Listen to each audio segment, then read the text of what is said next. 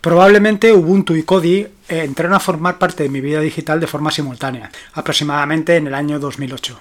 Sin embargo, Kodi no arraigó con tanta fuerza como Ubuntu. Kodi, que antes se conocía como Xbox Media Center, XBMC, eh, le costó un poquito más. Fue hasta 2000, no sería hasta 2010 cuando monté mi primer HTPC, un Media Center, que no es más que un ordenador con una aplicación capaz de reproducir vídeo, audio y fotografía.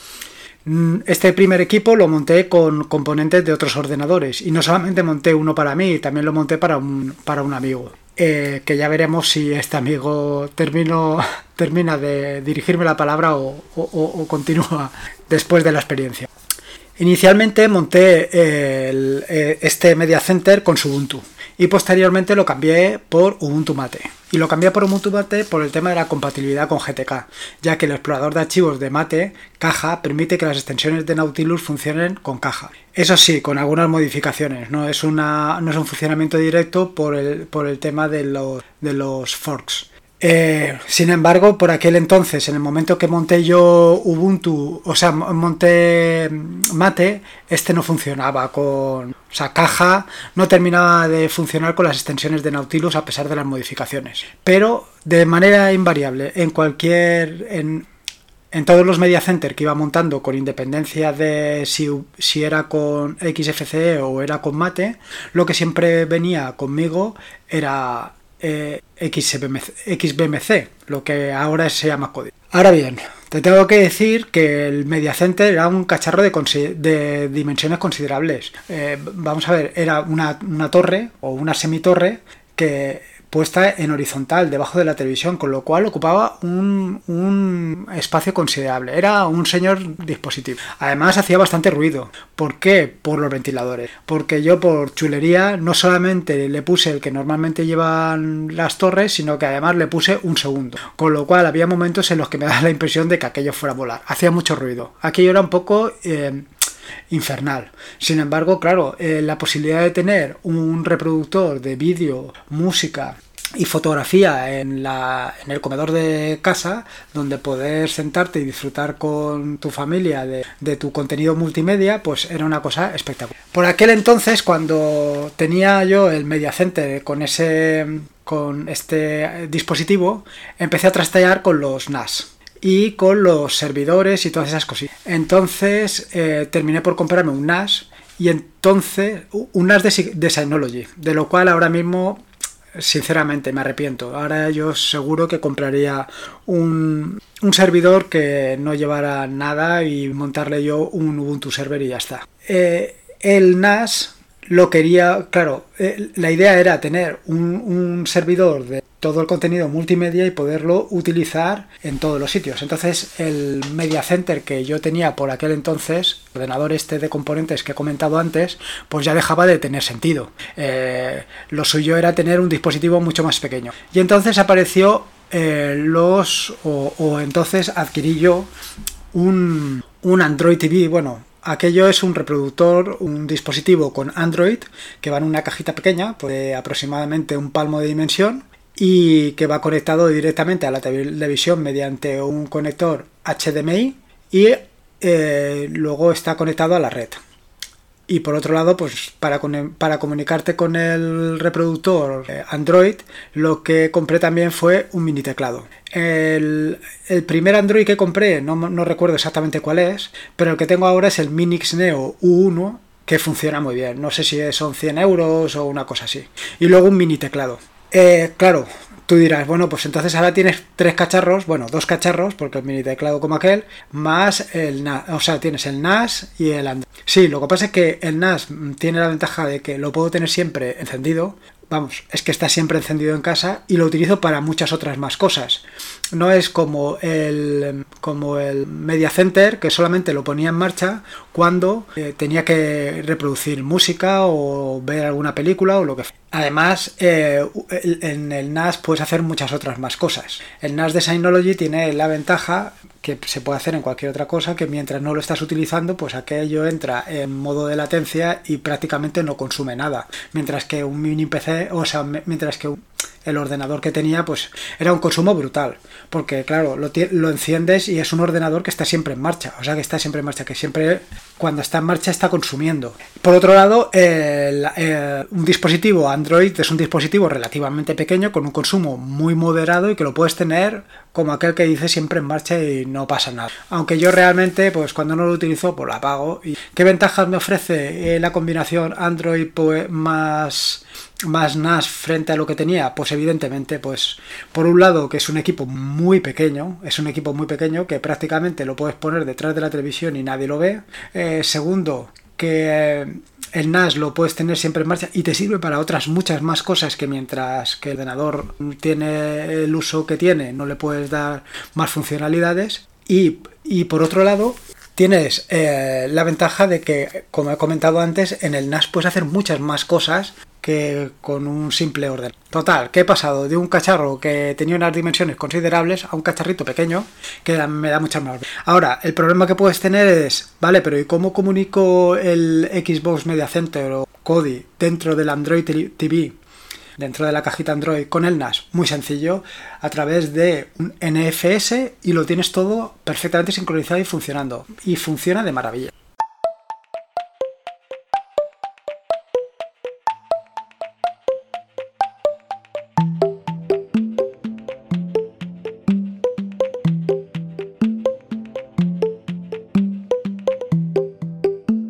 Mi nombre es Lorenzo de Atarea.es y este es el cuarto capítulo del podcast, un podcast sobre Linux, Ubuntu, Android y software libre. Aquí encontrarás desde cómo ser más productivo con el escritorio hasta cómo montar un bot para Telegram en un servidor virtual, pasando por convertir tu casa en un lugar inteligente. Vamos, cualquier cosa que se pueda hacer con Linux seguro que la encontrarás aquí. Como te digo, este es el cuarto capítulo del podcast. Sé que Emilcar, la voz del, del podcasting, dice que a partir de un número de capítulos determinado, un podcast se convierte en un podcast de verdad. Pasa de ser una un conjunto de grabaciones a ser un A mí me suena que eran pues como cuatro podcasts, pero no te lo sé decir seguro. Así que si son cuatro, pues ya tenemos un podcast. Y si no, pues... Y tú sabes cuántos capítulos son, te pido por favor que me lo digas y así cuando lleguemos a ese número, pues lo celebramos entre todos. En este capítulo te voy a hablar eh, sobre Kodi, como ya te habrás podido imaginar eh, con la introducción que he hecho. Mucho más que un reproductor multimedia. Para mí es una pieza fundamental como centro de entretenimiento para la casa. Inicialmente yo quería hablar de, de quería tratar otro tema. Lo que pasa es que tengo que reconocer que le dedico mucho tiempo, bueno, que paso mucho tiempo con Kodi. Con lo cual me parece como mínimo eh, de recibo dedicarle un capítulo de reconocimiento a este software, porque es, es una aplicación espectacular. Es una aplicación espectacular para hacer estas cosas. Antes que nada, eh, recordarte que ya está disponible el feed. Se trata de eh, atareado.es barra mp3-fit. Está en las notas del programa. Disculpa que no lo haya creado antes, pero claro, evidentemente, y ya te lo puedes imaginar, lo importante era ganarle la apuesta a Ángel de YouGeek. El tema del feed pues era algo accesorio. Pero vamos, ya te digo, está disponible atareado.es barra mp3-fit y ahí lo tienes. Esta semana he publicado o publicaré, dependiendo de cuando escuches el podcast, un par de artículos bastante interesantes y que a lo mejor te resultan de utilidad. Por un lado, un artículo sobre LazyGit. LazyGit es una aplicación para el terminal, ojo que es para el terminal, que está orientado a Git para perezosos. Y tú te preguntarás, ¿cómo es eso de Git para perezosos? Bueno, al final se trata de tener eh, directamente en la pantalla de tu ordenador todas las funcionalidades que Git te ofrece. Entonces, esto tiene una ventaja, por un lado, para los usuarios más noveles, porque más noveles con Git, porque empezarán o descubrirán rápidamente cómo manejarse con Hit y por otro lado por los más veteranos porque pues eh, ven de una manera gráfica todas las opciones que Hit nos plantea. No sé, yo me ha parecido una aplicación realmente interesante y yo creo que vale la pena probarlo, tanto si no te haces mucho con el control de versiones como si ya eres un... Y luego el otro artículo eh, hablo sobre una extensión para NoMesel. Se trata de Omni. Omni es una extensión que te permite compartir archivos en redes locales de una forma sencilla vía eh, protocolo HTTP. ¿Qué ventajas tiene esto? Pues que tú instalas tu servidor, eh,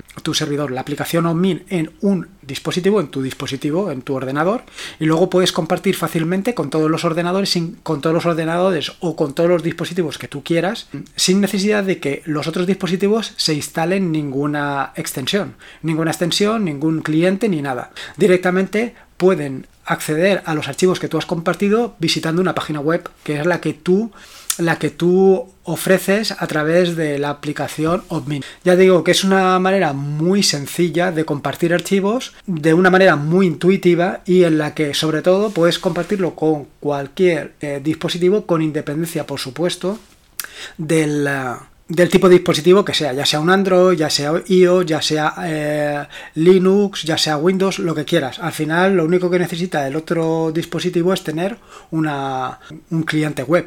Ya está. Por otro lado, indicarte que la página de extensiones de Nomesel han aprobado una actualización de mi aplicación, de mi extensión YouTube Search Provider. Esta, esta actualización lo que he dado es soporte para un reproductor de vídeo adicional. De esta forma no necesitas utilizar el navegador para ver los vídeos y puedes saltarte los anuncios. Claro, esto es realmente muy cómodo. Por otro lado, han aprobado dos nuevas, me han aprobado dos nuevas extensiones sobre las que escribiré en las próximas semanas pero que si quieres ya las puedes descargar y probar. Por un lado se llama, por un lado es una que te permite acceder al contenido de la plataforma Meneame desde el propio escritorio de Ubuntu, es decir, no necesitas salir del escritorio, simplemente pulsas la tecla super, escribes la palabra precedida de M punto, M2 puntos y él te muestra los resultados de la plataforma Meneame. Y por el otro lado, eh, eh, la segunda extensión que han aprobado en Nomesel es una extensión para buscar películas en Film Film, de manera que puedes ver la puntuación de cada una de las películas, lo cual te va a venir bien si eres muy eh, adicto a esto. Al final son dos utilidades bastante sencillas y realmente cómodas de utilizar. Bueno, me centro en el tema. Voy a hablar sobre Kodi. Si no conoces Kodi, de verdad que te estás perdiendo un software fundamental para como para eh, como te digo yo, para el aprovechamiento del em, del contenido multimedia. Es, eh, vamos, es la pieza fundamental. Yo, vamos, ya te digo yo que una hora diaria utilizo Kodi porque eh, o ver series o ver alguna película, ya que lo que ponen en la televisión realmente deja mucho que desear. Aunque, como he dicho, es un reproductor multimedia, la definición más correcta es una aplicación para HTPC. HTPC es lo que he comentado al principio, que es Home Theater Personal Computer, que no es más que un reproductor para un ordenador eh, personal. Vaya, es un entorno más que una sencilla aplicación. Se trata de una aplicación software libre, licenciada bajo licencia GNU GPL versión 2. El núcleo está implementado mayoritariamente en C, mientras que los complementos y extensiones están implementados en mi querido Python. Se trata de una aplicación multiplataforma y precisamente esa es la ventaja que he aprovechado yo, porque yo empecé utilizándola en Ubuntu como he comentado y ahora la estoy utilizando en Android. Está disponible para cualquier cualquier sistema operativo que te puedas imaginar. Windows, Mac, Android, iOS, Linux, FreeBSD y para cualquier arquitectura. ARM, ARM, ARM64, MIS, PowerPC, x86, x64, vamos. Las opciones que tiene son brutales, con lo cual no tener esta aplicación, no haberla probado es casi un delito. Si te gusta el contenido multimedia, si disfrutas del contenido multimedia, tienes que instalarte Kodi. Yo sé que hay otros sistemas y otras soluciones, pero Kodi es software libre, eh, te permite disfrutar de contenido multimedia de una manera muy sencilla y, además, em, como puedes ver en las capturas de pantalla que he incluido en el artículo, la solución es realmente espectacular. Eh, como es una aplicación de software libre, tiene una comunidad detrás brutal enorme. Y eh, además esta aplicación está disponible en varios temas, en varios temas, perdón, en varios idiomas. Actualmente está traducido a, eh, por completo a 12 idiomas y con traducción parcial a 75. Pero igual que está el tema de las traducciones, también están los temas, que al haber una comunidad de usuarios tan grande detrás, hay una cantidad de temas brutales y lo mismo pasa con los complementos. Eh, Kodi se caracteriza precisamente por tener una gran cantidad de complementos que te acercan otras em, características que no vienen por defecto Kodi a Kodi. De manera que, por ejemplo, eh, un complemento sencillo podría ser para ver los vídeos de YouTube. Puedes ver los vídeos de YouTube a través de un complemento muy sencillo de instalar. Se trata de un software eh, Kodi, antes conocido como XBMC, pensado para utilizar en televisiones de forma que tanto el texto como los elementos que aparecen son más grandes que en otras interfaces. Esto permite que puedas utilizarlo a una distancia de 3 metros, que es lo que se conoce como 10 Foot User Interface. Eh, la verdad es que para verlo en la televisión yo creo que es de las mejores soluciones. Como veremos luego, hay diferentes eh, eh, pieles que te permiten adaptar el eh, Kodi al dispositivo que lo estés utilizando y en función del dispositivo se comportará mejor o peor. Es más, lo puedes utilizar, aunque está pensado, como he dicho, para verlo en televisiones, lo puedes utilizar en un móvil. Y lo que sí que te recomiendo es que instales las pieles adecuadas para un móvil, porque hay pieles que no admiten, por ejemplo, los gestos o los gestos táctiles o los movimientos con ratón. Por último, un poquito de historia, eh, la primera versión de Xbox Media Center se liberó en 2004, como la unión entre dos proyectos, Jam y Xbox Media Center Player. Y en 2006, cuando se liberó la versión 2.0, pasó a llamarse Xbox Media Center, mientras que en 2014 pasa a a tomar el nombre actual, Kodi. Sobre patentes sin restricciones, uno de los grandes problemas que, que tenemos con los software de reproducción multimedia. Kodi viene con soporte nativo para la mayor parte de los codes de audio y vídeo más habituales. Este soporte nativo lo consigue a través de, una, de la librería LibApp codec de FFmpeg. Sin embargo, hay algunos formatos, como puede ser, por ejemplo, MP3, que eh, no están disponibles por el tema de patentes, aunque MP3 ahora está en, en tierra de nadie. Otro de los problemas que tiene Kodi, y no podemos obviarlo, es que no reproduce archivos de audio vídeo que hayan sido cifrados con DRM. Esto es un problema, pero bueno, en fin, eh, tarde o temprano alguien se dará cuenta que esto de ponerle puertas al campo es un error. Hay que buscar otro medio en la industria cinematográfica del, del audio y del vídeo para, para conseguir entrada mm, económica y no a través de ponerle puertas, o sea, de, intentar cerrarlo, porque yo sinceramente creo que no tiene mucha solución. En los últimos tiempos Kodi ha tenido muy mala prensa debido a que eh, los complementos, y, eh, o sea, debido a complementos y extensiones de terceros, complementos y extensiones que permiten, por ejemplo, ver, eh, conectarse a páginas que te permiten descargar películas que están protegidas por los derechos de autor o, música, etc. Entonces, desde, el, desde los lobbies de la industria cinematográfica e industria de la música han puesto los ojos en esta aplicación. Yo a ver, al final lo de todo es como ponerle puertas al campo. Se trata de una aplicación espectacular. No creo que uno estos lobbies puedan meterle mano. Sí que podrán eh, cerrar algunos complementos y me imagino que los desarrolladores de Kodi intentarán eh, que esos complementos, no sé, restringirlos o, bueno, al final es muy complicado. Como visión general, por si no conoces Kodi, Kodi soporta formatos de vídeo, audio e imágenes que están en el mercado. Como ya he comentado antes en el tema de las patentes, permite reproducir casi cualquier cosa que te puedas imaginar, pero además tiene complementos para ver informes meteorológicos, para ver eh, eh, las noticias mediante RSS y otras acciones de la mano de complementos y extensiones de terceros que nos ayudan o, que integran más este software multimedia. Eh, por último, este Kodi no tiene un sintonizador de televisión digital o la posibilidad de grabar DVR, sino que actúa como una interfaz a través de complementos de terceros. Yo la verdad es que lo he intentado, o sea, he intentado sintonizar televisión digital y tal, y la verdad los resultados no han sido demasiado buenos. Eh, casi que al final lo he desinstalado, incluso llegué a comprar un, lápiz de estos que te permiten ver la televisión digital, pero lo dejé, no, no, no me termina de convencer como solución. Requerimientos de hardware. Una de las ventajas de Kodi es que los requerimientos en cuanto a hardware son bastante limitados. Es más, seguro que conoces a más de uno que ha instalado Kodi en una Raspberry. Yo desde mi punto de vista creo que no es lo más adecuado.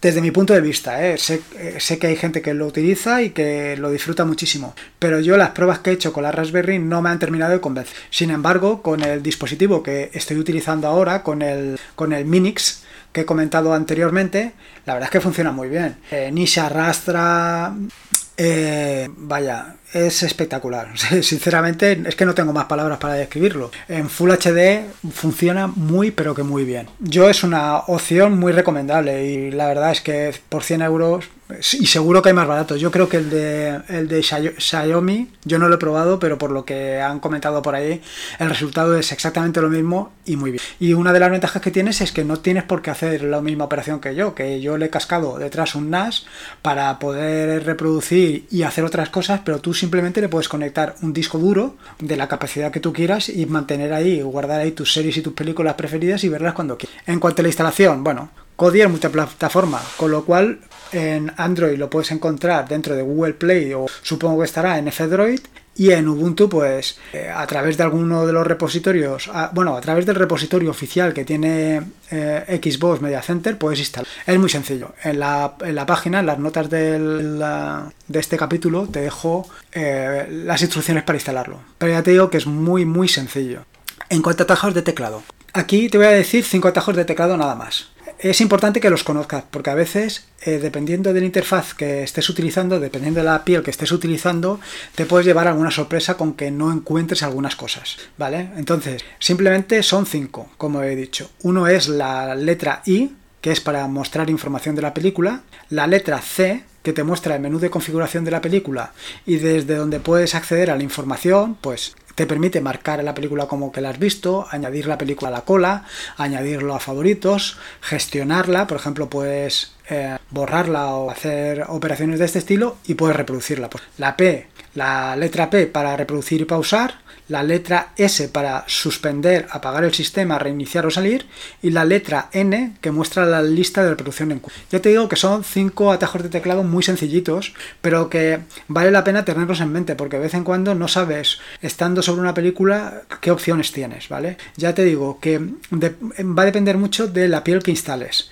Dependiendo de la piel, eh, hay pieles que no admiten los dispositivos táctiles como el ratón o el, touchpad. Hay dispositivos que, que, no funcionan exactamente igual, que las letras, las teclas de cursor van de una manera o van de otra, pero eh, más o menos estas, estas teclas funcionan muy bien. Respecto a las pieles, bueno, el tema de las pieles es algo brutal. O sea, pieles para Kodi tienes, eh, no sé, yo son hay una barbaridad y es que realmente una piel te permite cambiar completamente la interfaz o sea tú ves un código con una piel y ves otro código con otra piel y piensas que son dos aplicaciones completamente distintas. No solamente cambias el aspecto estético, sino también cambias parte de las funcionalidades, porque eh, tienes la ventaja de que se añaden o se instalan eh, complementos que permiten modificar el comportamiento.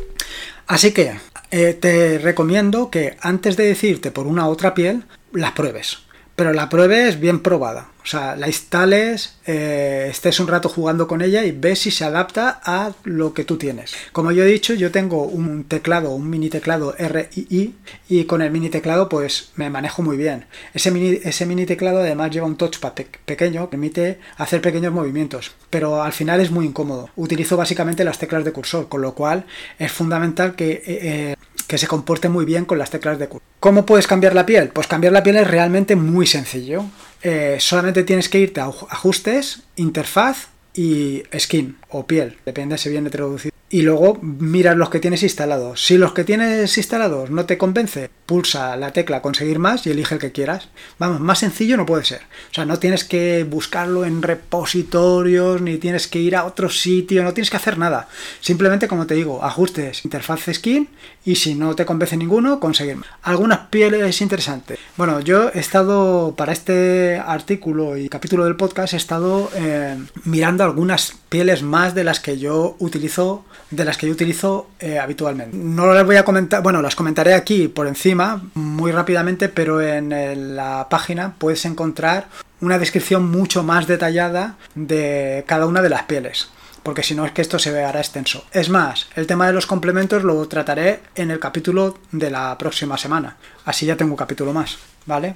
Eh, así que te, te, voy a decir, mira, de los que yo he probado y que más me gustan, sin lugar a dudas está Estuary, bueno, voy por orden alfabético, ¿vale? Aenon, Nox es un clásico de entre los clásicos. Yo creo que me inicié con, este, con esta piel. Está muy bien. Lo que pasa es que desde mi punto de vista se ha quedado anticuada. La siguiente piel que te recomiendo es Arctic Zephyr. Ya te digo que todos estos están en, las notas del programa, con lo cual con consultarlas puedes, puedes tener una idea y ver cómo se escribe, porque claro, de cómo yo lo pronuncio a cómo se escribe, pues probablemente no tendrá, no tendrá mucho que ver. A ver, eh, pierda. Eh, eh. La siguiente es Chroma. Chroma la estuve utilizando durante un tiempo, pero al final no me termina de convencer por el... perdón, se me olvidó. Arctic Zephyr, por ejemplo, es una de estas pieles que no admiten los dispositivos táctiles ni el ratón. No funciona. Tienes que manejarte con el teclado. La siguiente que, estaba comentando, como he dicho, es Chroma. Chroma es una extensión, digo, es una piel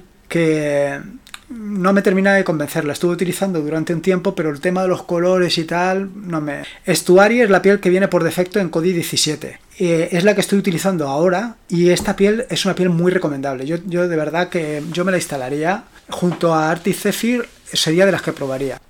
La siguiente que te puedo decir es FTV, que es una adaptación de una piel al Amazon Fire TV Operating System. La otra de las eh, pieles que te recomiendo es Mimic. Es una piel muy ligera y rápida y además sencilla de configurar. Aunque yo igualmente te digo que para mí se ha quedado un poco antigua. Pero bueno, ya te digo que estos son todo opiniones personales y aquí para gusto de los colores. Otra opción muy interesante, Nebula. Diseñada originalmente para brindar una experiencia de transmisión perfecta para los usuarios, eh, permite ratón y teclado, pero a mí no me ha terminado de convencer. A mí no me ha terminado de convencer. Otra eh, piel muy interesante, Omni. Esta sí que te la recomiendo. Esta tiene un menú lateral muy sencillo y accesible desde cualquier lugar. O sea, esta piel es precisamente para el tema de te la instalas y a ver, y a disfrutar. No es tan bonita como otras pieles, pero realmente es muy, muy funcional. Luego tienes Pelucid. Bueno, una piel sencilla, limpia y con un menú lateral oculto, que para desplegarla tienes que utilizar los cursores.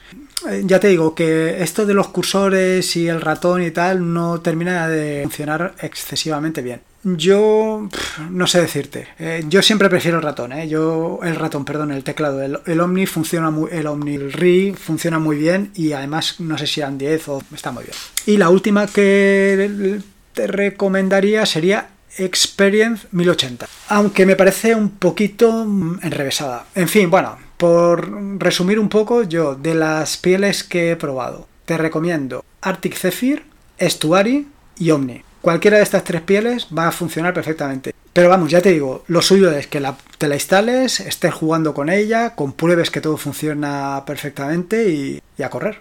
Bueno, espero que hayas disfrutado de este episodio del podcast, al menos tanto como yo haciéndolo. Recuerda que tienes el feed para poder añadirlo de manera definitiva en atareado.es mp3-feed. Y por último, pues como siempre, recordarte que la vida son dos días, uno ya pasado y como decía mi profesora de ampliación de matemáticas, hay un tiempo para todo, para la familia, para los amigos y a lo que yo añado para Linux. Así que a disfrutar y que la fuerza de Linux te acompañe. Puedes encontrarme en atareado.es y, en fin, me quedo aquí un ratito más trabajando en una nueva extensión para no me ser.